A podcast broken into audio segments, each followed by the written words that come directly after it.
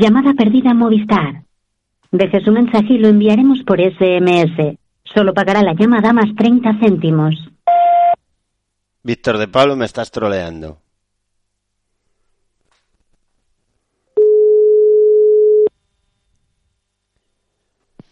Sergio Moreno. ¿Me estás troleando bastante o qué pasa? Que no, que 200 no. llamadas para empezar con las gaunas.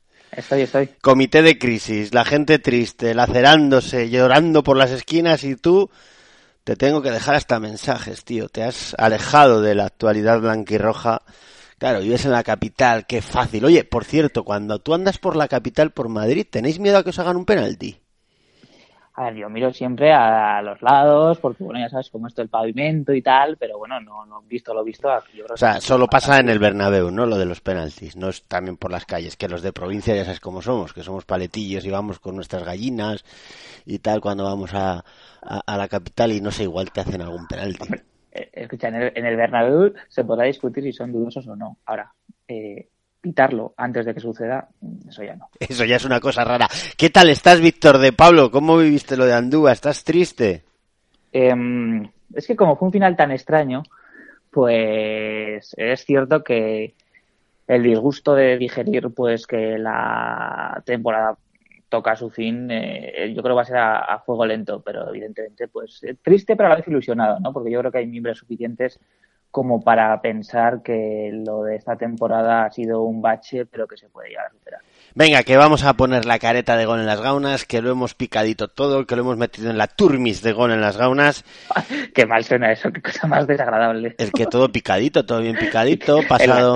Pero- Hoy no estamos para masticar cosas cosas excesivamente duras, ¿no? Hay que darlo todo picadito, rollo puré como a los octogenarios, ¿sabes? Entonces, de sobras, ¿no? ah, eso es, hay que darlo todo bien picadito para que la gente vaya recuperando poco a poco con sopitas, calditos y purés bien calentitos, un poquito el pH después de lo que sucedió el pasado sábado y os vamos a contar aquí en Gol en las Gaunas, en ese partido mirandés-logroñés que nos lleva Víctor de Pablo, un nuevo especial, ¿no? Hombre, por supuesto. no Somos niños especiales especial. por programas especiales, así de fácil. Venga, comenzamos.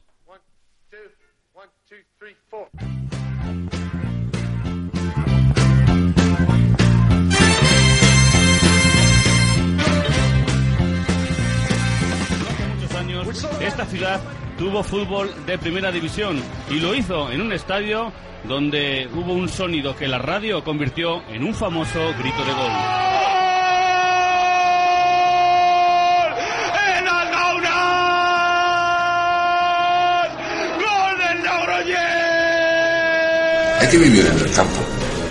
O sea, el sonido. O sea, es impresionante. Cantar un gol en las gaunas no es lo mismo que cantar un gol en, en el local. Gol, gol en las gaunas. Es tremendo. ¡Magnífico! Créeme que yo siempre quise gritar gol en las gaunas. ¡Gol del Logroñés! ¡Estamos en división! ¡Gol del Logroñés! ¡Viva el Señor! ¡Viva el Señor! ¡Podéis ir en paz! ¡Gol! ¡Estamos en primera división! Que no nos falte nunca gol en las gaunas. Atención que hay gol en las gaunas. Gol en las gaunas. Gol en las gaunas. Gol en las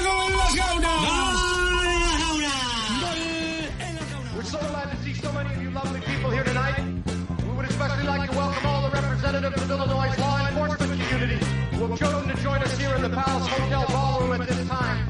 We certainly hope you all enjoy the show. And remember, people, that no matter who you are and what you do to live, thrive, and survive, there's still some things that make us all the same. You, me, them, everybody. Everybody. Octogésimo cuarto gol en las gaunas. Regresamos mucho tiempo después, muchas semanas después, nos hemos vuelto a juntar Víctor de Pablo y aquí quien les habla, un servidor, para valorar lo ocurrido el pasado sábado en Andúba, cerquita de La Rioja, casi en la Muga, entre La Rioja y Burgos, en ese mítico estadio de fútbol.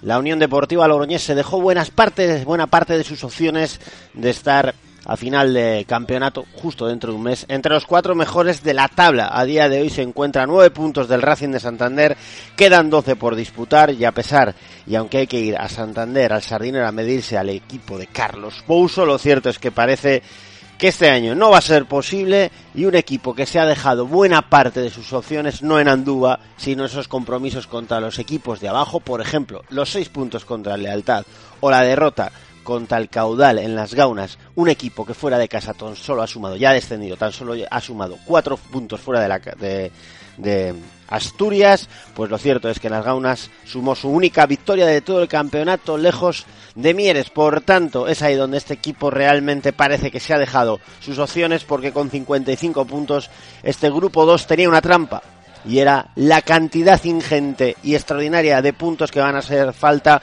para estar entre los cuatro primeros. Son 55 muchos, pero qué duda cabe que no son suficientes. Otros están corriendo más, están sumando más y se encuentran sin duda con más opciones que los riojanos, que el pasado sábado se llevaron, como se suele decir, una de cal y otra de arena, es decir, un mal resultado en un día donde sin duda lo principal siempre es lo deportivo, pero después de la derrota lo más extraordinario fue que se logró el mayor viaje jamás contado de seguidores blanquirrojos en temporada regular fuera de La Rioja. Más de mil seguidores riojanos se desplazaron hasta Andúba para vivir en vivo y en directo un partido que sin duda estuvo marcado por esa jugada polémica en el minuto 75. Quijera arranca por banda izquierda, recorta sobre Rubén Martínez, cambio de orientación en diagonal, línea de fondo, llega Peláez, la pone al segundo palo, Ahí se pita el fuera de juego y Cervero remata.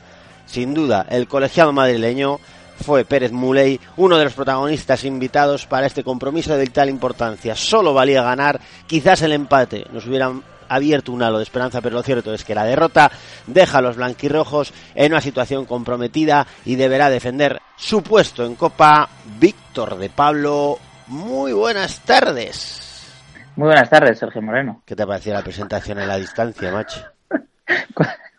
muy larga. ¿Cómo que muy larga? Solo ha durado siete minutos. Tampoco es para tanto. hay una ventaja en esta comunicación a distancia. Sí. Que la careta, pues mira, de algo me libro. Te, la has librado de escuchar, ¿no? O sea, tú, ahora lo que voy a poner a continuación tampoco vas a escuchar. Bueno, en fin, es, es lo que tiene este teatrillo ambulante tan cutre que montamos. Había un momento en el que no te he hecho caso, no te he hecho caso y he cambiado los auriculares. Ah, otra vez. Y he, comprobado a ver si me escuchabas y bueno, pues no, efectivamente, ¿no? Pues ya estoy, he vuelto a los anteriores, con lo cual todo no. Te tenía muteado, también te digo. ¿eh? la intrahistoria, pero eso sucedido. Te he interrumpido en la, en la presentación y no, no, no, has hecho caso omiso, pero porque no me has escuchado. No, pero te tenía muteado, ¿eh? Esa es la trampa porque sabía que me le ibas a jugar. Ah, bueno, Sergio, pero entonces no me dejas chequear. Mi... ya estaba chequeado siete veces, ¿eh? Y no te insistas, se te han roto los auriculares. Víctor de Pablo hablaba mal resultado, una de cal y otra de arena en la presentación, mal resultado en una jornada, lo vamos a escuchar tú, ¿no? El ambientazo que se vivió en Andúba por las calles y también por las calles de Miranda y en Andúba, pero eh, una de cal y otra de arena. Eh, vamos a empezar por lo bueno, que es con el aficionado y poco a poco nos iremos metiendo en el partido y en la polémica. Pero primero una primera valoración de, todo lo que viviste. Estuviste el sábado por Miranda, todo lo que viviste, lo que sentiste y, y lo que sacas en claro de todo esto. Bueno, es de Miranda, Andúba, fue la confirmación de, un éxito, de una victoria en el ámbito social que la Unión Deportiva Logroñés, sin lugar a dudas, ha conseguido acreditar. Es decir, llevar a mil tíos a Miranda con seis puntos de distancia al playoff, eh, evidentemente nada de autobuses subvencionados, cada uno tuvo que pagar su autobús o su coche particular y por supuesto su entrada, eh, quiere decir mucho. Eh, si en otras ocasiones hemos sido críticos con la masa social que, que sí, en este caso a Logroñés, que yo creo que eh, eso ya da un debate en mayor profundidad respecto a la asistencia a las gaunas, llevar, insisto, a mil personas a, Miranda, aunque esté cerquita, eh, creo que es un éxito absolutamente rotundo, ¿no? además, un ambiente que yo creo que fue de total fiesta, eh, de, confrontación incluso, uy, de confrontación, de, de, buen rollo con la, con la afición de, Miranda y desde luego que en ese aspecto ningún pero. El pero, sin duda. confraternización, ¿cómo se dice? confraternización, Víctor de Pablo. Eso es, eso es. que en un par. Eh, que, ahí, ¿eh? Ya te has quedado ahí totalmente atrapado. Por un momento parecías Bertinos Borne. Hombre, ¿cómo? La comedia. Bueno, Víctor de Pablo, evidentemente un gesto extraordinario de una afición que el otro día dio muestras de ser extraordinaria, porque lo habitual, y tú lo sabes muy bien, es 300, 350, 400, incluso 500 en Burgos. Pero lo del otro Lo día en Miranda, Lo habitual, como lo habitual. lo habitual, quiero decir, en grandes movimientos, Ah. cuando la- se ha buscado Sí, la- sí. el apoyo, Por eso, por eso. lo habitual evidentemente Sí, sí. son 100 fijos que van prácticamente a todos, a muchísimos sitios y que y todos, eh, todos los que van, poco o mucho se merecen el máximo de los respetos, pero el salto cualitativo que dio el otro día el movimiento brutal. blanquirrojo fue extraordinario y eso es inapelable. Decía yo en el subtítulo en la crónica de ambiente que escribí en Diario de La Rioja que había sido el movimiento de un club de fútbol desde la desaparición del Club Deportivo Logroñés más importante eh, en los últimos años, más allá de los playoffs de Naxara o incluso el Calahorra, que me han dicho hoy que también en un playoff fue capaz de mover Bueno, a mil sí, personas. pero, Pero, bueno, creo que, no, que es absurdo entrar en, Sí, sí. en- en comparaciones porque, porque de hecho, fíjate, un, un ejemplo muy concreto, había gente de crianza rojilla de la Peña del Calahorra en Miranda, animando Sí, a sí. Logroñés. Es decir, eh, yo creo que es una, una buena muestra de que sí que es cierto que existe una, un, un gran éxito y desde luego hay que congratularse porque desde luego llevar a mil personas a Miranda es fantástico. Luego lo que decía, pues, ¿no? Eh, sobre todo me sorprendió que había ya no gente poco habitual a las gaunas, gente que ni siquiera, pues como tal, tiene, un- una afición muy arraigada, a, en este caso, ni a la segunda B, ni al Logroñés, ni a nada. Pero bueno, es, eh, es un plan alternativo en el que yo creo que es de disfrute y que ese tipo de gente yo creo que se puede llegar a enganchar, ¿no? Porque desde luego creo que es un día festivo y, y la excusa es muy, muy buena. Con lo cual, bueno, en ese sentido, ningún y desde luego, que, solo hay que ver la- las imágenes en, que sacó nuestro compañero Fernando Díaz en Diario de La Rioja para ver el, el ambientazo que había en, Miranda. sin duda más de mil. A las 11 arrancaron tres autobuses desde las Gaunas, a las, a las 4 se sumaron cinco más que llegaron justo, justo para el corteo, aunque muchos directamente se quedaron alrededor, por tanto en el corteo no hubo tanta gente como luego hubo en el estadio, Eh, mucha gente, muchísima, mayoritariamente en coches particulares, y si no estuviste, querido Gauner, eh, que ya me extraña, ¿eh? porque prácticamente yo creo que Complicado, ¿eh? A ver. yo creo que, que todos estuvieron en todos los gauners que no son muchos que nos escuchan probablemente estuvieron en Andúba Sí. pero me apetece recordar aunque tú no lo vayas a oír Víctor de Pablo pero además es que como nos encanta robar ¿eh? estamos siempre al robo le hemos cogido los sonidos que captaron nuestros compañeros de 941 para, para hacer esto o sea hay que robar ¿no? Parece- pareces un árbitro. Bueno, pues esto se vivió en Andúa el pasado sábado en Miranda y lo vas a poder recordar aquí en Gol en las Gaunas en este capítulo 84 de Gol en las Gaunas que Víctor de Pablo pues va a escuchar después.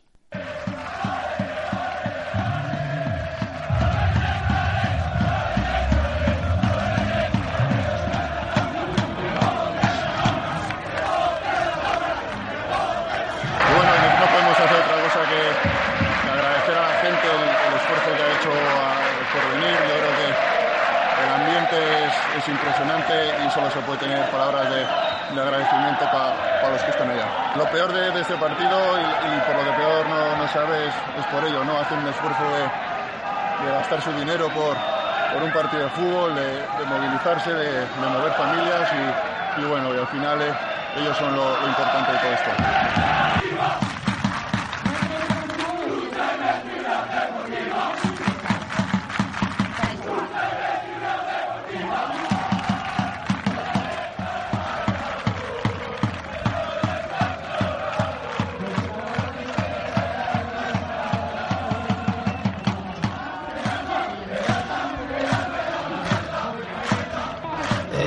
Existe en la realidad de los aficionados blanquirrojos que en las grandes fiestas no hemos sido capaces nunca de tener un final a la altura de lo que hoy hemos vivido en Andúa. Eh, esto algún día cambiará. Llegará, llegará. Llegará porque hoy creo que eh, la Unión Deportiva Logroñés ha demostrado que tiene una afición de 10. Eh, no sé si alguna vez haya desplazado tanta gente, pero se nota que la gente siente el equipo, que está con el equipo. Evidentemente quieren que estemos lo más arriba posibles y yo creo que llegará. Que, tengan, si pueden, paciencia, porque ese momento va a llegar seguro. Pues Víctor de Pablo, eh, tú hemos podido escuchar los cánticos tanto en las calles de Miranda como en Andúba de los aficionados blanquirrojos que más de un millar ocupaban uno de los fondos del Estadio Municipal de Miranda y hemos podido escuchar también parte del corteo y hemos podido escuchar las declaraciones de Miguel Martínez de Corta al término del encuentro que daba al jefe de prensa de la Unión Deportiva Logroñés, que incluso se veía, se escuchaba de fondo que aun a pesar de la derrota que prácticamente deja a los riojanos sin opciones de meterse como cuartos, seguían animando, eh, hubo un reconocimiento al esfuerzo de los jugadores y también de los jugadores hacia el esfuerzo realizado por todos los seguidores que el propio Miguel Martínez de Corta eh, reconocía en esas declaraciones que a mí me parecen bastante interesantes. Y después remataba el asunto eh, Sergio Rodríguez, porque tú también lo pudiste ver, eh, Víctor. Hay una especie de de mal fario, ¿no? En el entorno blanquirrojo de los aficionados que dicen, bueno, mucha fiesta estamos teniendo como para que sea perfecta, ¿no? Bueno, pues eh, reconocía Sergio Rodríguez que esto hay que repetirlo y que algún día eh, toda esta gente se cobrará con un triunfo extraordinario todos los esfuerzos realizados. Hay que ser optimistas, ¿no? Porque quizás lo más importante es eh, que ya son más de mil los que viajan cuando se les necesita. Sí, no, no, desde luego que es que eso es indiscutible, que todos debemos felicitarnos, ¿no? Eh, empezando por, por el club. Eh, creo que el trabajo a nivel social de, del club, eh, no solo en relación con la organización de este viaje, eh, sino en toda la temporada, y nosotros no somos sospechosos, en este caso, desvirtuar la realidad, independientemente de que en este caso el directivo de la masa social sea Sí, Manuel. Yo creo que, que todo el club ha trabajado, eh, cada uno aportando su granito de arena, para, para convertir este viaje en algo especial, porque sí que es cierto que el objetivo de los mil seguidores parecía incluso demasiado ambicioso. hubo un momento que eh, decíamos, han jugado un triple que les puede salir un poquito raro. efectivamente, porque eso es, eso es jugarse un órdago, un triple, como bien decías, porque si luego en, eh, en lugar de mil pues por las circunstancias que sean, llegan a ser 300, pues, pues, pues sería un fracaso. Sí, no, o es más, Víctor, o, te quedas en, en 600, que, ya es, que ya es mucho, pero, efectivamente, pero no ha habido el llamamiento, la respuesta que esperábamos, ¿no? Y, no se ha regalado nada, ¿eh? Porque aquí todo el mundo ha ido pagando el autobús, su coche o su entrada, o sea que... Pero creo que, que, ha, que ha sido eh, una relación perfecta, ¿por qué? Porque se ha ofrecido la posibilidad de que exista autobús y que exista entrada, la posibilidad de que existan varios autobuses, como comentabas anteriormente, unos las 11 de ambiente quizás más, más festivo y los que obviamente pues no, no disponían de la mañana del sábado saliendo a las 4. Luego también eh, la, la, la, promoción desde el minuto, que yo creo desde que casi prácticamente pito del anterior partido contra, el, contra la Guernica, ya se estaba promocionando ese objetivo. Con lo cual yo creo que la organización del club ha sido absolutamente perfecta y, y, por supuesto toca felicitarles y la respuesta de la afición ha sido ha sido a la altura no y, y, como como decías no yo creo que es algo que los jugadores y el propio cuerpo técnico lo han interiorizado muy bien no yo creo que, que ver mil personas en un fondo de Miranda aunque luego el resultado no fuera el, el que todos esperábamos es desde luego un motivo para, para sentirse orgullosos Fantástico el ambiente. Eh, Miranda, sí hubo una fanzón donde estuvieron seguidores blanquirrojos sí. y también rojillos. Eh, unos seguidores blanquirrojos que vienen de Logroño, pero de Yauri, de Aro, de Santo Domingo, vienen de Arnedo, vienen de, de Alfaro, de vienen de Calahorra, de Baños, de Tirgo, o sea, de todos los lugares, porque si es algo que el club eh, se ha encontrado, más que creo que ha trabajado, es que se lo ha encontrado, que es que eh, no solo la afición blanquirroja es de Logroño, sino que no, no, no, algo que le costaba mucho al Club Deportivo Logroñés, la Unión Deportiva Logroñés prácticamente se lo ha encontrado, pero ahí tiene eh, un futuro fantástico en el resto de localidades de La Rioja. Por tanto, sí, en los siete valles la gente se coge el coche y en este caso era Miranda, ¿eh? O sea, que eso bueno, es, es, increíble. Absoluta, absolutamente, ¿no? De hecho, nosotros desde Con las Gaunas es algo que siempre hemos querido reivindicar, ¿no? Con, con lo cual non tour de ir a determinadas eh, poblaciones en las que quizás a veces no han sido tan, tan visibilizadas como seguidores del, del Logroñés, en su tiempo el Club Deportivo Logroñés, y, y, desde luego que en esta ocasión es un sustento, pero muy, muy importante, ¿eh? como bien decías, es que abarca desde, desde Rioja Alta a Rioja Baja, Cameros. Rioja Oriental, eh, perdona, ¿eh? Víctor de Pablo. Ah, bueno, Rioja, Rioja Oriental, ¿no? Bueno, pues como sea, pero que haya seguidores del Calahorra realmente apoyando a Logroñés o que en su momento eh, a final del Logroñés cuando, cuando el autobús del Calahorra también les, les aplaudiesen creo que dice mucho eh creo que es importante eh, que, que, que, la afición riojana se una, ¿no? Porque somos eh, muy poquitos y en ocasiones también bastante poco avenidos.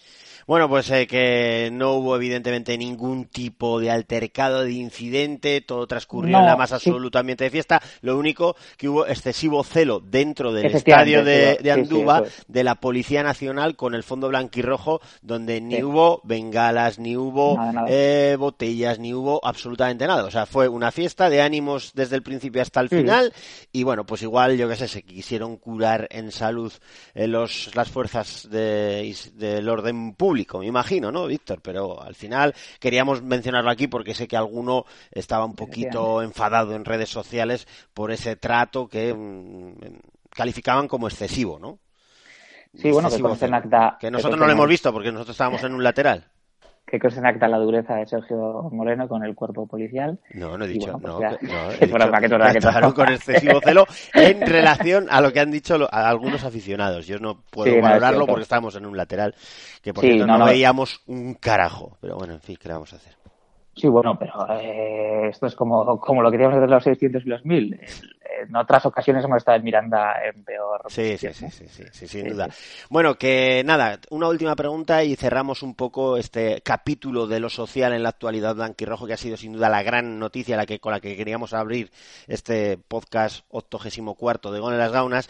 Eh, Víctor de Pablo, ¿qué crees que puede, o en tu opinión, que eres un tío bastante claro y bastante juicioso, qué puede suponer eh, los más de mil de Anduba para el futuro de la entidad? ¿Qué sensaciones te deja? Pese a la derrota, eh, insisto, pese a la derrota, la gente se habrá quedado con ganas de repetir o tomará el camino de la inversa y dirá, para eso voy yo.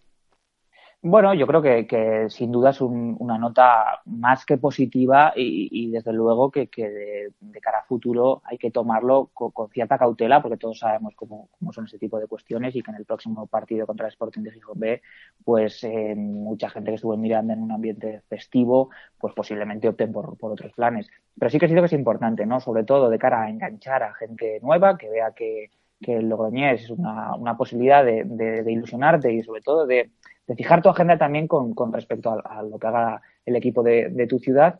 Y desde luego que es importante que el club vea que la afición responde también a, este tipo de cuestiones, ¿no? Que si existe una implicación, como pudo ser en, en la carpa de Peñas en San Mateo, en ese tipo de campañas de, de promoción, incluso también, pues con, con- obviamente, un club no es una agencia de viajes y no tiene que, que ofrecer autobuses a, a cualquier sitio, pero sí que es cierto que ve que, que en, en momentos puntuales, pues eh, sumar fuerzas eh, es, es algo positivo para todos, ¿no? Entonces yo creo Sí. que, claro, que puede ser como base para el futuro, pero evidentemente lo, lo importante es mantenerse y desde luego pues que, que en el futuro este tipo de, de iniciativas eh, se mantengan y que la afición siga respondiendo. Los aficionados mandaron un mensaje muy claro, evidentemente, Sí. a la propia Unión Deportiva Logroñés, a sus jugadores, a la plantilla, a la directiva, al cuerpo técnico.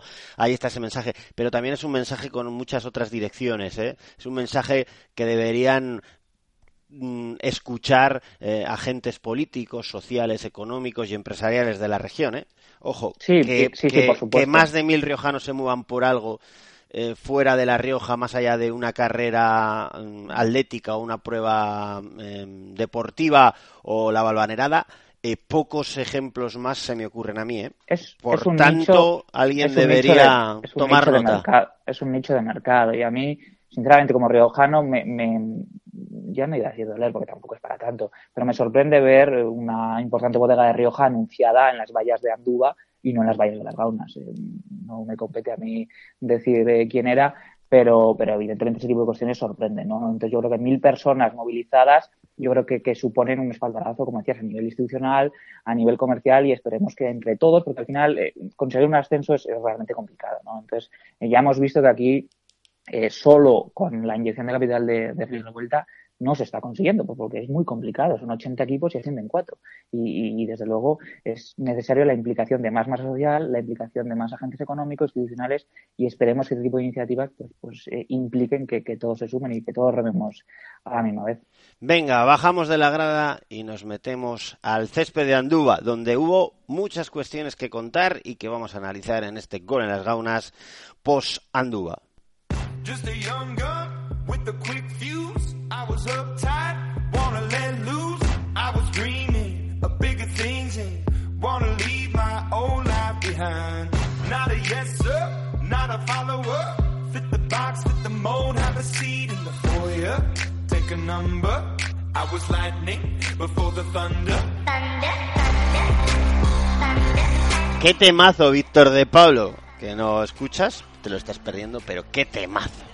Pero mira, así ganamos ot- otra escucha, porque yo a veces se me olvida escuchar el propio podcast. Joder, es que es lamentable. ¿Cómo vamos a mejorar así, en fin? Por empezar, que ya lo voy a escuchar. porque No se te oye, hay música, Víctor, hay música.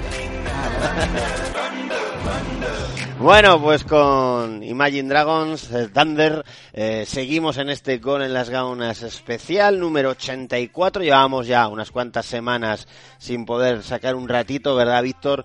Y lo hacemos pues con la sonrisa de lo social ya puesta en nuestra cara, que será sin duda a largo plazo con lo que nos quedaremos, pero con el sinsabor o la hiel de la derrota sufrida y vivida en Andúba. 1-0, eh, primera parte de cerocerismo claro, donde la Unión Deportiva Logroñés estuvo la más clara con ese disparo de Marcos André, un tirito también de César Remón, poco más, 31 minutos lo de César Remón y en el 36 lo de Marcos André, que es así que fue más clara, estuvo bien Limones y en la segunda parte eh, daba la sensación de que el encuentro se iba a romper hacia un lado hacia otro. Típico partido, lo decíamos y lo dice el propio Pablo Alfaro, de playoff, eh, de no muy trabado, de no muchas oportunidades, pero de dos buenos equipos que se enfrentaban con un objetivo claro, que era ganar. Finalmente, una decisión extraña, muy polémica, a la que luego entraremos, mm, decantó el partido del lado de los rojillos. Víctor de Pablo, eh, la gente está enfadada porque dijo que en lo ofensivo el equipo, la Unión Deportiva de fue realmente débil.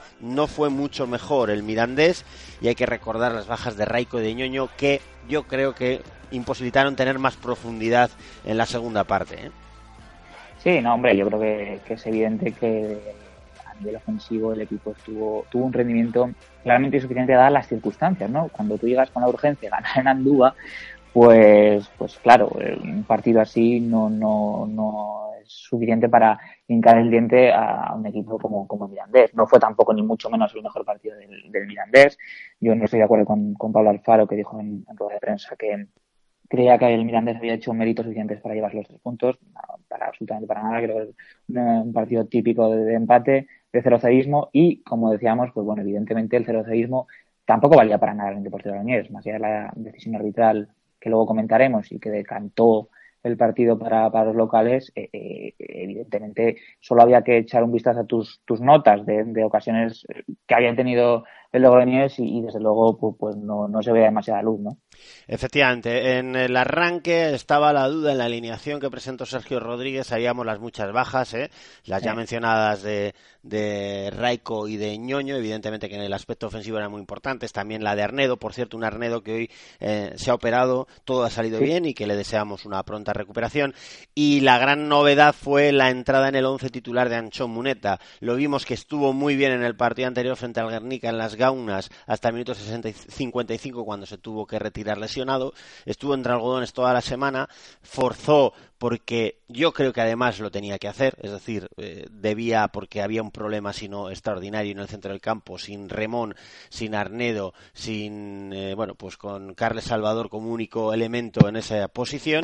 Y finalmente arriesgó Muneta, eh, no sé qué estás haciendo Víctor, que entra aquí un ruido brutal, entró Ancho Muneta y bueno, pues es, le duró el fuelle hasta el minuto 20, a partir del 21 se tiró al césped, en el 23 se produjo su cambio y ahí el partido sí que también volvió a cambiar, ¿eh? porque aunque Remón creo que estuvo bien, evidentemente hacia arriba pues el equipo perdió capacidad, porque también Pablo Espina fue de más a menos, pues porque también estaba en un con el 8 a la espalda en una posición que no es muy natural para él. Bueno, pues al final es que ha llegado también el equipo bastante mermado, que puede ser por lesiones y también por un error en la planificación. Ya lo valoraremos cuando demos las notas a final de campeonato, pero ahora nos preocupa este partido.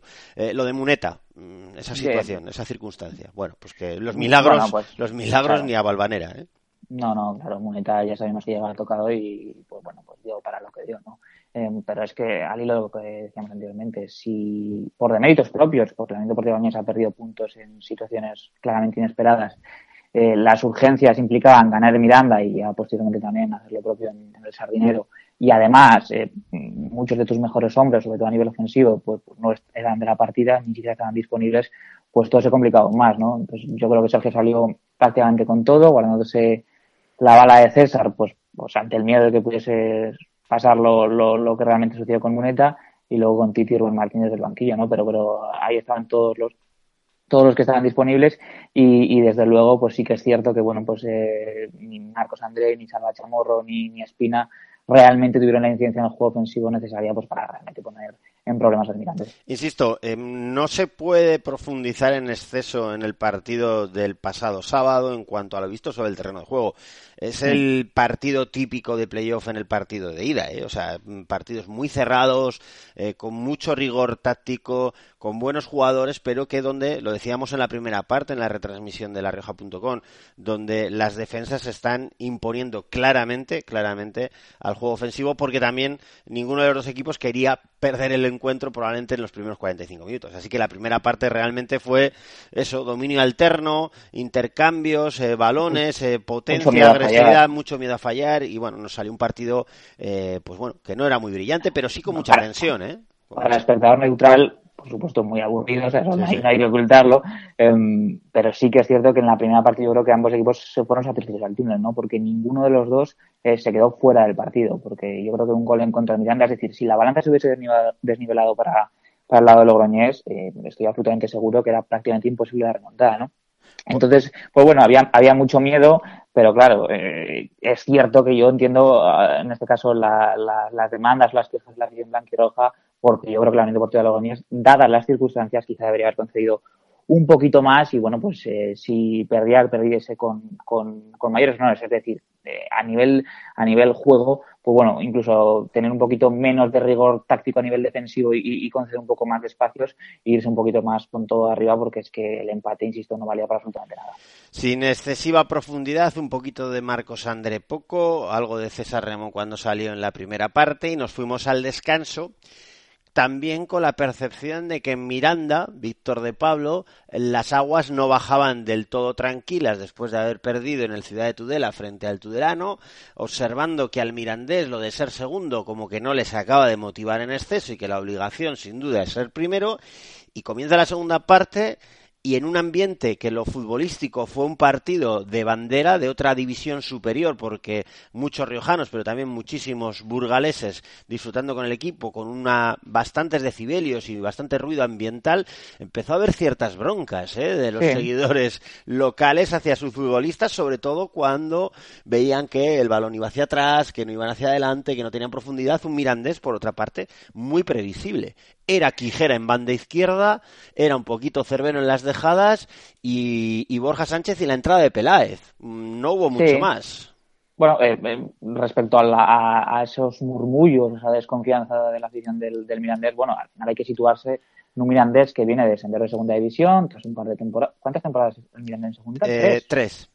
Tres, tres, temporadas en segunda división. La a primera bueno. de Pouso, luego sí. la segunda y la del descenso, yo creo. Igual son cuatro, claro. pero yo creo que han sido tres. En, cual, en cualquier caso, eh, a lo bueno se acostumbra uno rápido. Mirandés, que fijó su objetivo eh, primordial y, y, prácticamente único como, como ser primero, durante muchas jornadas lo fue, luego los resultados no lo fueron acompañando, cada vez echándose hacia atrás. Entonces, es que es cierto que existe desconfianza evidente en la afición del Mirandés, porque yo creo que ellos mismos eh, estaban viendo que ni mucho menos están haciendo méritos también para, para ganar el partido, ¿no? Entonces, eh, bueno, eh, es cierto que, que, el Mirandés a mí tampoco me dejó una imagen de equipo grande. Ahora bien, eh, el Albacete, recordemos sí, cómo sí. terminó la temporada pasada y Mirandés este año, ¿no? Pero bueno, al final es cierto que, que, luego lo importante es llegar en buena forma física y competir en playoff. En este proceso de solidez que estaban demostrando, sin ninguna duda, Víctor, los dos equipos, tanto los locales como los visitantes, sí que a partir de la hora de encuentro, el asunto comenzó a cambiar. Y no te estoy diciendo si a favor o de forma desfavorable a los riojanos, pero se veía que ya había más espacios, que los de adelante tenían más metros para correr, que las espaldas de los centrales empezaban a estar más desprotegidas, las de unos y las de otros. Y el partido ya empezaba a haber cierto intercambio, menos control, probablemente eso beneficia siempre a los de arriba, y decíamos, ojo que se puede empezar a partir esto. Sí, yo creo que también el, el cansancio, ¿no? El, el, el césped estaba pesado, estaba lento, claro, el primer día de calor. Sí, yo creo que también la entrada, por ejemplo, en, en, en el Oñez de Rubén Martínez, en el, en el Mirandés, eh, yo creo que también es cierto la entrada de Yanis les, les benefició. Bueno, eh, yo creo que hubo un momento dado en que, eh, que ambos equipos dijeron, bueno, es que el empate eh, prácticamente no sirve a ninguno, porque el Mirandés se alejaba mucho de ser primero, que insisto, sigue siendo su, su objetivo, y, y, es que para, para nosotros era, pues prácticamente, en otra, en otra ocasión hubiera sido un muy buen punto, pero claro, dadas las circunstancias, era necesario conseguir los tres puntos, y... lo cual sí que se empezó, claro, se empezó a abrir un poquito más, Y, y- pero bueno, ya viste que tampoco fue un aluvión de. Miguel se tuvo que emplear en una Sí. de Borja Sánchez, que ese giro dentro del área que al final acabó haciendo falta en ataque el extremo derecho eh, burgalés, y no había nada más. Pero sí que parecía que algo estaba cambiando. Y en ese proceso del cambio, cuando parecía que probablemente. eh, no, que a buen seguro iba a llegar el toque de corneta blanquirrojo porque sabían que el empate pues tampoco les iba a servir de mucho, eh, sucede lo que todos habéis escuchado y que nosotros, para que lo comprendáis, nos vamos a ir hasta la Gran Vía madrileña. ¿Qué te parece, Víctor de Pablo? Somos así. Pues O sea, yo- me voy pues casi no. al lado de tu casa. Yo no me quiero ir a la Gran Vía madrileña. Estoy muy tranquilo ahora, déjame de, de bocinas, de Pues nos de- vamos a ir hasta el estómago de la cadena SER con nuestro compañero José Luis García Íñiguez. Al estómago de la ¿Ha sido SER. ¿Ha sido subconsciente o, o no? No, no, a las tripas de la cadena SER con José Luis García Íñiguez. No sé por qué te Vale. sorprendes, es una metáfora extraordinaria. Vale, vale. Y, Vale, vale, vale. y así se hablaba de la dichosa jugada polémica en el minuto 75 en Andúba, que acabó con el certero remate de Diego Cervero para sumar tres puntos que dejan a los riojanos sin opciones.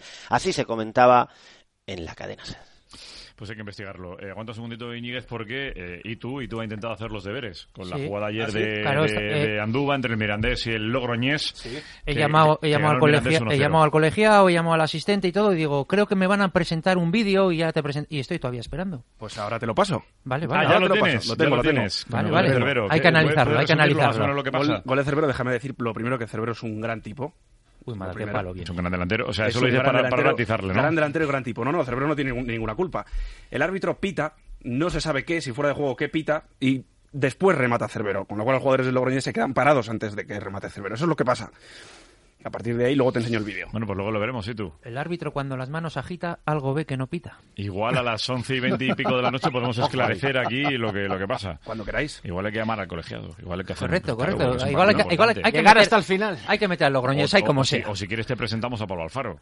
Vale, también, yo encantado. No ningún problema, mister de Mirandés. Qué bonito era ir a pitar al Logroñés allí Oh, a las gaunas. eh. Tú sabes, eh, y en Navidad te regalaban una botellita de vino. Oh, Oh, sí. Ibas a casa y decías, negra. ibas a casa y decías, Pata negra, he claro. traído esto, he tenido que parar, comprar, todo Eh, por la patillera. Y ni aún así, ¿eh? Y ni aún así. ¿Qué tal, qué tal- qué tal era pitar a Pablo Alfaro? Bien, ¿no? Un chaval cómodo.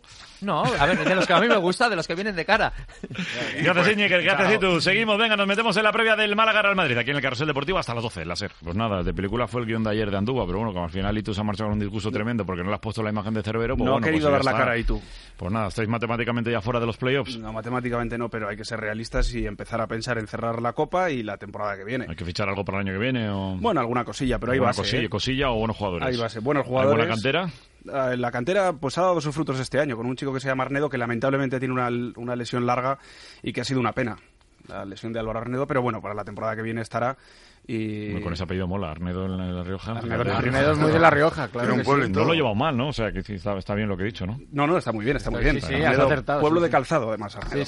Gracias, Íñiguez. A vosotros. Pues nada, Íñiguez, gracias Íñiguez por situar esta jugada, Víctor de Pablo, en el escenario de lo nacional, que cada vez que hay un cierto dudas con el Logroñés y los arbitrajes, se eleva el discurso y ya pasó el día de Torrent y ya pasó el otro día en Andúba porque indudablemente en la jugada es rara. Y la jugada está mal pitada. No por el hecho de ser o no fuera de juego. Yo no lo puedo, de las imágenes que he sacado, que hemos visto, no se puede interpretar si es o no fuera de juego de Peláez. En la banda derecha, tras el pase en diagonal, cambio de orientación, del lateral izquierdo Quijera a banda derecha.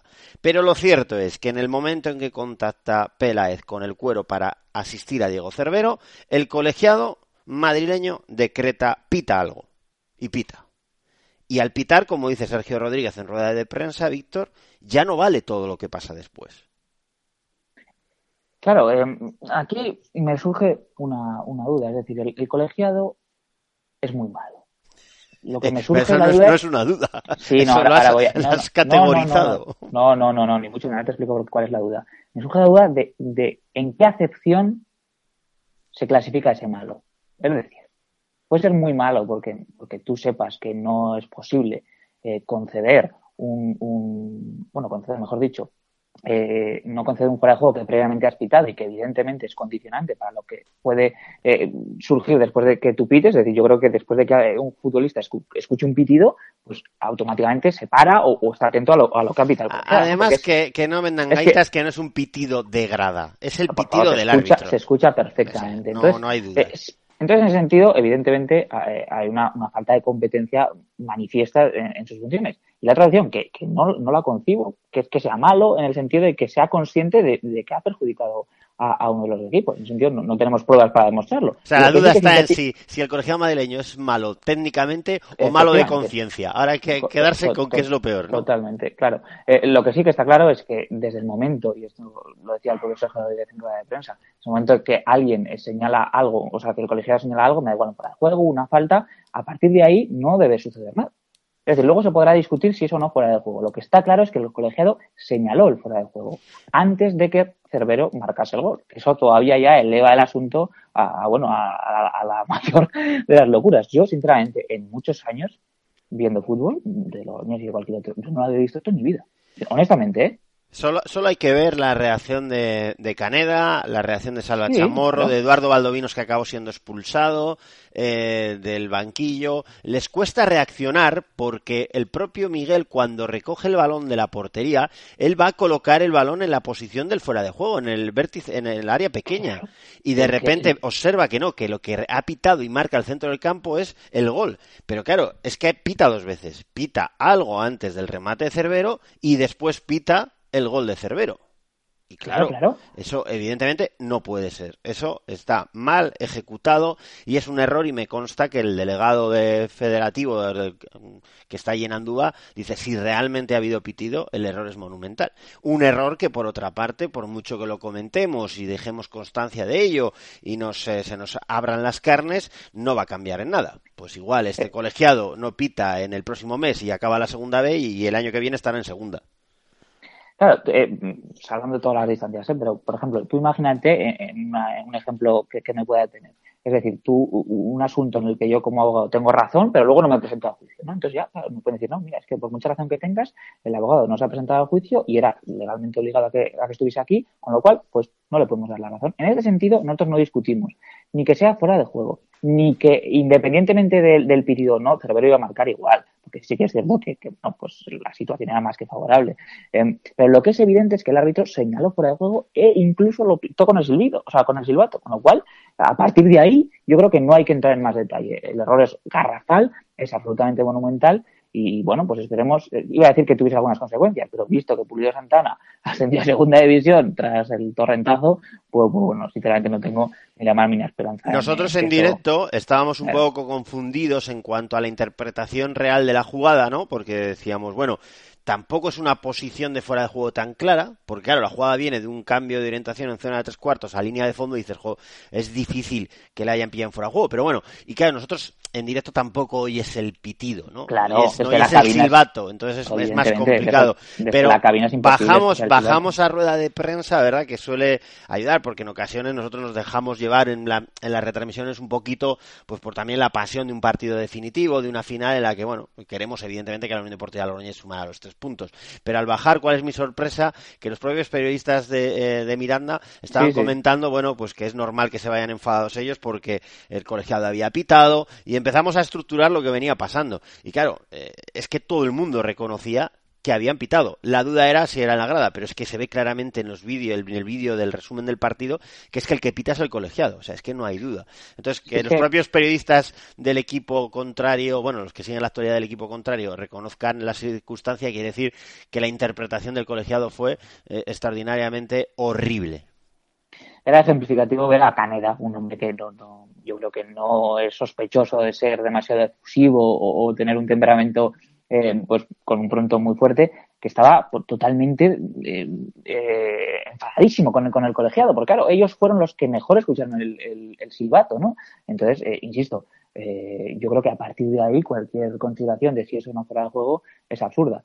Que estas cosas pasen en un partido tan importante como, como Mirandés Logroñés a mí me sigue, me sigue pareciendo dantesco, ¿no? Porque yo creo que, todos eh, debemos responder de nuestros actos, ¿no? Y si el colegiado, em, más allá de, como decíamos anteriormente, no, no haya ninguna prueba de que realmente quería favorecer al Mirandés o perjudicar a Logroñés. Lo que sí que es absolutamente incontrovertido es que no eh, realizó bien su función y que tuvo un fallo perdón, garrafal eh, ya a nivel interpretativo, ¿no? Entonces, pues bueno, pues eh, desde luego que nos dejó todavía un, sabor más amargo porque, joder, que este tipo de cosas sucedan y, que ya sea reiterativo con, con, con el Logroñés, pues bueno, al final eh, te deja por eso con, esa sensación de decir, pero ¿cuándo va, cuándo de una maldita vez alguien va a meter mano y va a corregir estos, errores de, de- de una forma ya? Se ha generado de forma paralela, evidentemente, a esta decisión tan dolorosa porque es una decisión eh, determinante. Y no sabemos qué hubiese pasado a partir del minuto 75 eh, si esa jugada hubiese sido anulada. Pues igual hubiese marcado otra vez el Mirandés. Claro, no, o hubiese marcado la Unión Deportiva Sí, O esto claro. hubiese acabado con empate a cero, que era un Que no empate valía para nada. que igual No valía para nada. no valía para nada, pero bueno, te podía permitir Sí, el bueno, decir, bueno, no. vamos a aferrarnos a una última a una última carta, ¿no? De ganarlo ya todo y ver qué pasa con estos 15 puntos que se debía sumar. Pero bueno, al margen de eso, se ha generado un debate, eh, porque claro, escuece y llueve, en, en esta ocasión llueve sobre mojado. Y lo, ha- lo manifestó el propio Miguel, Miguel Martínez eh, de Corta, eh, abriendo un melón que al que yo ya había preguntado que era qué sucedió con ese linier del partido de del Baracaldo en las Gaunas, que es primo de, de Buenacasa que marcó ese gol fantasma de cabeza. Que ese es un ejemplo más de bueno de que siempre se puede dudar. O también, eh, bueno, pues eh, lo de Torren, etcétera, etcétera. Y la gente en ocasiones pues dice, no, es que si os pensáis que, que hay aquí una confabulación, no, no, yo no creo en conspiraciones, ni evidentemente hay una orden federativa eh, para que la Unión Deportiva de la Unión no ascienda nunca y sufra los peores arbitrajes de, de la segunda B. No, no. Eh, Yo soy consciente de que el problema es de la Unión Deportiva de la Unión y probablemente otros también lo tengan, que es que los árbitros en segunda B pues son del nivel que es la segunda B y son en, en, en los momentos importantes eh, fallan fallan pues porque eh, bueno porque son eh, árbitros de, de segunda B. Y la, la Unión Deportiva de la Unión la única mala suerte que tiene es que siempre en los momentos determinantes se encuentra con decisiones eh, desfavorables, como en este caso, bueno, pues eh, yo no lo veo como una confabulación o una teoría de la conspiración, pero sí con el infortunio o la constatación de que en los momentos importantes este equipo eh, va a tener que ser siempre bastante superior a su rival porque en la igualdad siempre va a tener esos problemas de el infortunio, de no hallar del todo a día de hoy todavía ese golpe de fortuna que siempre es necesario en cualquier título en la consecución de un objetivo deportivo. Eh, yo, eh, en primer lugar, eh, lo que debe quedar claro es que esto no debe servir de excusa para que, insisto, la Unión de no realizase su mejor partido y, no hiciese méritos suficientes para, ganar al Mirandés y para seguir en la lucha por el playoff. Dicho lo cual, em, no es que crean teorías conspiranoicas, pero no existe una explicación racional y lógica que a mí eh, me, me consiga convencer de que un tipo como Pulido Santana, después de, eh, protagonizar una de las actuaciones más absolutamente lamentables que, que yo haya visto en un, en un terreno de juego como colegiado, ascienda a segunda división. A partir de ahí, que no sé qué tipo de connivencia puede existir con el estamento arbitral, pero lo que está claro es que los méritos no son acordes a luego el, el- el rendimiento que puedan tener los colegiados. Entonces, eh, sí que es cierto que puede existir, pues lo que me dices, pues que, que el nivel arbitral no sea alto. Bueno, pues si el, el nivel arbitral no es alto y este árbitro ha cometido un, ja- un fallo garrafal, yo empezaré a creer en el estamento arbitral desde el mismo momento que este tipo de acciones no solo mm, sean castigadas, sino que no sean premiadas. Claro, Y y, de ahí y- y en el estamento arbitral existe la cuestión que a mí me parece siempre más importante ¿eh? en este caso. El colegiado Pérez Muley se ha podido equivocar.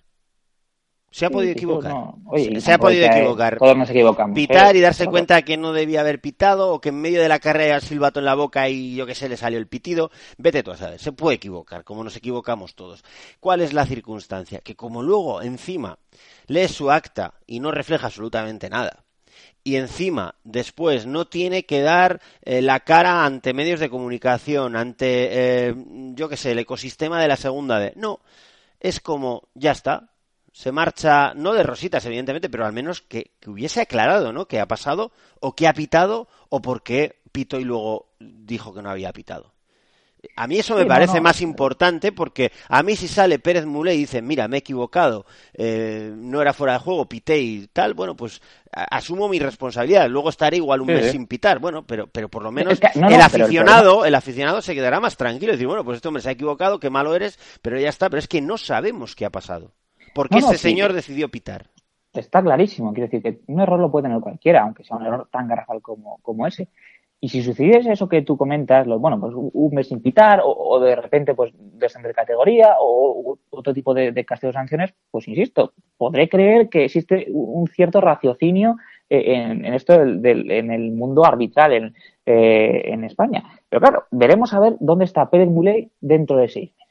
Si está arbitrando en segunda, si está arbitrando partidos importantes en segunda B, porque quiere decir que esto no tiene ningún tipo de consecuencias, ¿no?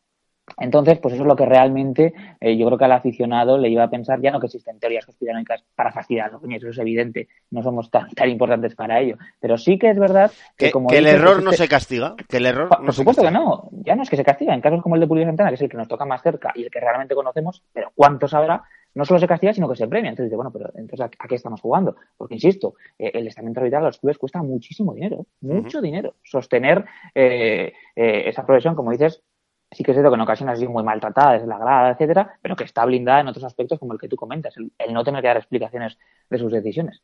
Pero bueno, yo creo que, que- que en ese sentido es obvio que teníamos que comentarlo, porque creo que es un, un asunto de suma gravedad lo que Ah, fue, ocurrió fue- en Andúba. eh, fue la historia Claro, principal del partido. Más allá Efectivamente, de pero, todo lo demás. insisto, y no estamos todos de acuerdo, tampoco debe servir de excusa para el partido y para luego, evidentemente, eh, analizar el no haber entrado en playoff por el señor Pérez Murray. No tiene absolutamente nada que ver. Lo que sí que es cierto que es una incidencia que, yo creo que a todo eh, espectador imparcial le que suspender. Y ojalá no suceda más, pero ni al Logroñés, ni al Baracaldo, ni, ni al Caudal, ¿no? Y que exista una profesion- profesionalización en- también del estamento arbitral en segunda división de hecho. Que no, Bueno, a ningún lado. Víctor, pues que hemos ido repasando lo social, lo deportivo, y ahora voy a poner un temazo, pero te quiero preguntar el ahora qué, que eso es tan importante. ¿Qué va a pasar a partir de ahora?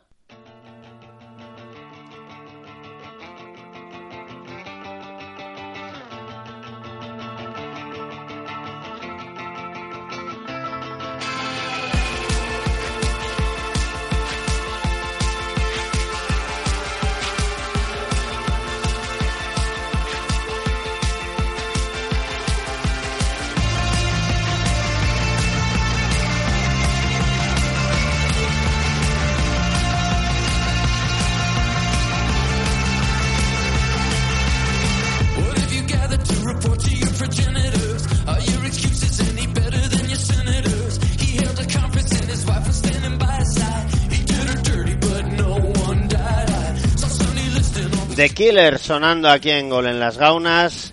Víctor de Pablo, ¿ahora qué? ¿Ahora qué? ¿Ahora qué? También hay, también hay mensaje subliminal de Killer. Qué, qué fino hilas. Mira, mira cómo sube esto, mira cómo sube esto.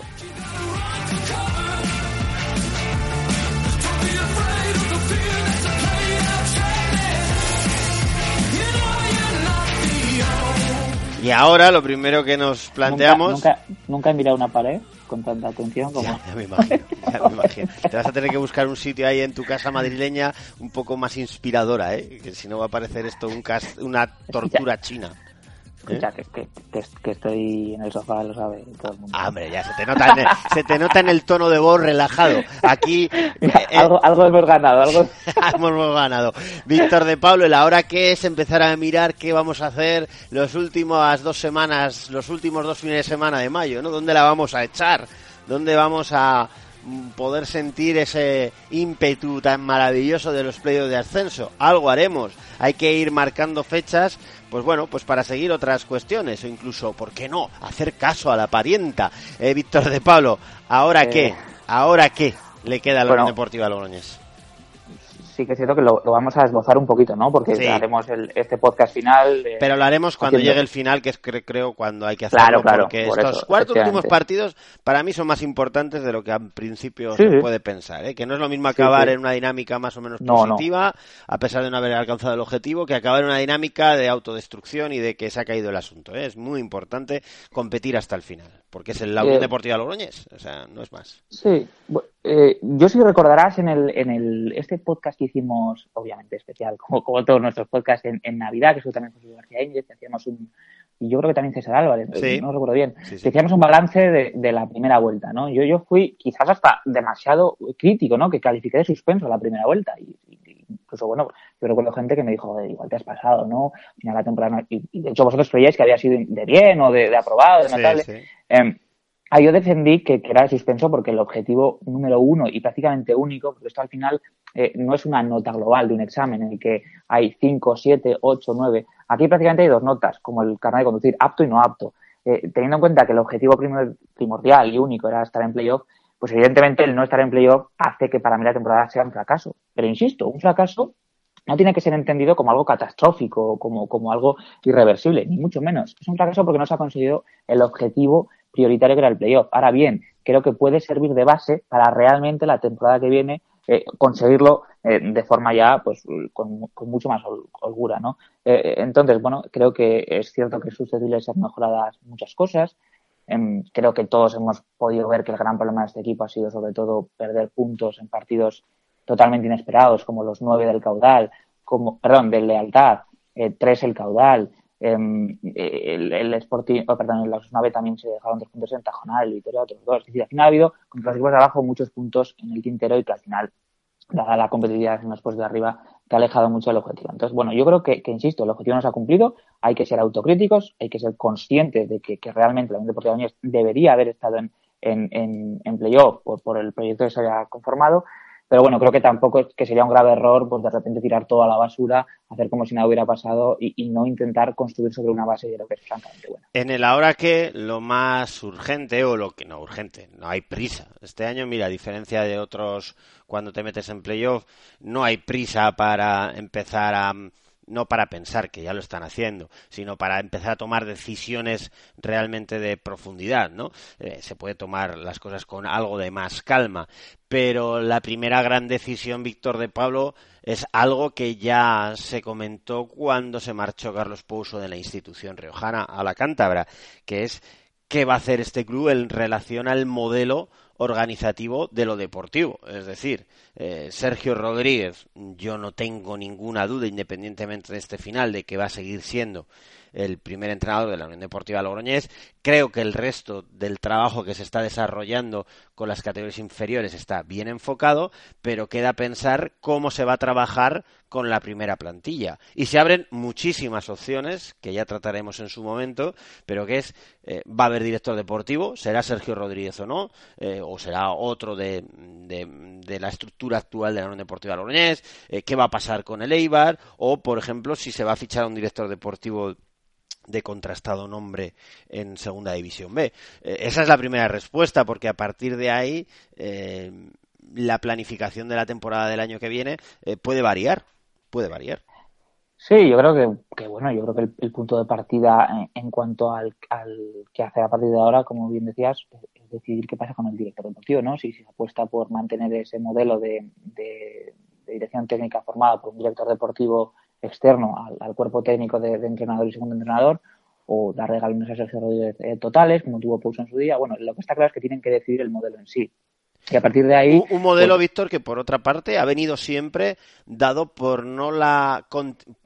Quizás la Unión Deportiva Leones ha sido bastante continuista en su desarrollo de, bueno de, de, los entrenadores. Ha tenido yo creo que bastante paciencia con la mayoría de ellos y, y han tenido eh, tiempo para trabajar en la Unión Deportiva Logroñés. No es una trituradora de carne como en otros equipos de referencia de la segunda B ¿eh? que es una pasada. Año tras año independientemente de la situación acaban los entrenadores en, en muy malas situaciones. Aquí me parece que, que, ha habido entrenadores evidentemente pero que no se ha sido tan tan drástico en esa en esa materia Yeah. Pero sí que es cierto que en la, el modelo de dirección deportiva sí que se han dado más bandazos, ¿verdad? Se pasó de un modelo sí. de un hombre en los arranques eh, con mucho nombre para fichar, luego se pasó al modelo de José Ignacio, un hombre de la casa que, que también conocía el, el, el, entorno y la segunda B, después se decidió decantarse todo en, en la figura de, de, creo que fue primero Raúl Llone y después de Carlos sí. Pouso, eh, con la experiencia de Carlos Pouso se demostró que si se te cae una cosa, se te cae la otra, y, y parece que con Sergio Rodríguez y Carlos Pouso había llegado a esa relación entre la juventud en el banquillo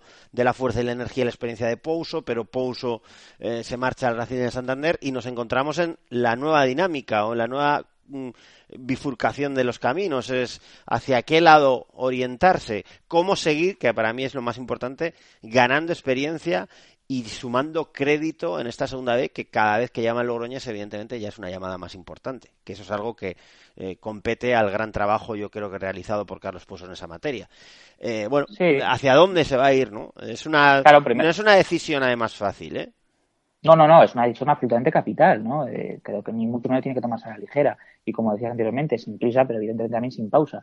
Eh, primero tienen que elegir el modelo, si seguir con director deportivo optar por, por darle galones totales a Sergio, que habría que ver también eh, si Sergio está dispuesto, si no está dispuesto, bueno, eh, las situaciones ya internas del, del club y a partir de ahí empezar a dar, a dar pasos, ¿no? Pues mm, ya, ya lo detallaremos en el siguiente podcast, pero sobre todo pues, el tema renovación es acuciante, ¿no? Porque ha habido futbolistas muy, muy destacados a lo largo de esta temporada.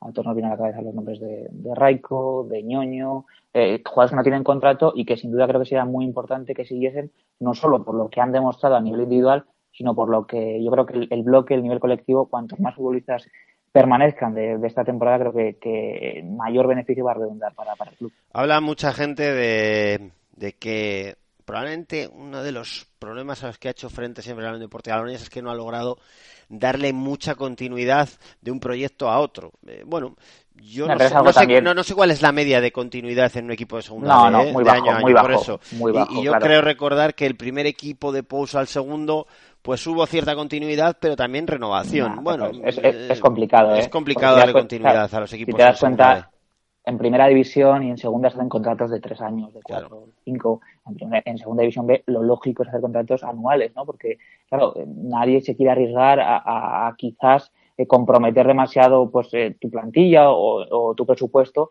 más allá de una temporada. Evidentemente eso tiene el riesgo de que un futbolista le salga muy muy bien y al año siguiente pues no lo pueda mantener. Pero bueno, esto es, esto es lo de siempre, ¿no? La manta en segunda división B es muy cortita y si te quieres tapar los pies no te puedes tapar los hombros. Con lo cual, pues, bueno, ahora hay un trabajo muy importante de despachos eh, a nivel técnico, a nivel eh, directivo, insisto, para intentar renovar los hombres más importantes y conseguir pues que esta temporada, aunque no se haya logrado el objetivo del playoff, y por tanto creo que la valoración sea negativa, que no todo sea negativo, ¿no? que que sacar la- las notas positivas, que por supuesto que existen, y que esas notas eh, positivas realmente el año que viene se trasladen a resultados pues pues como, como hemos visto estas temporadas de- del playoff.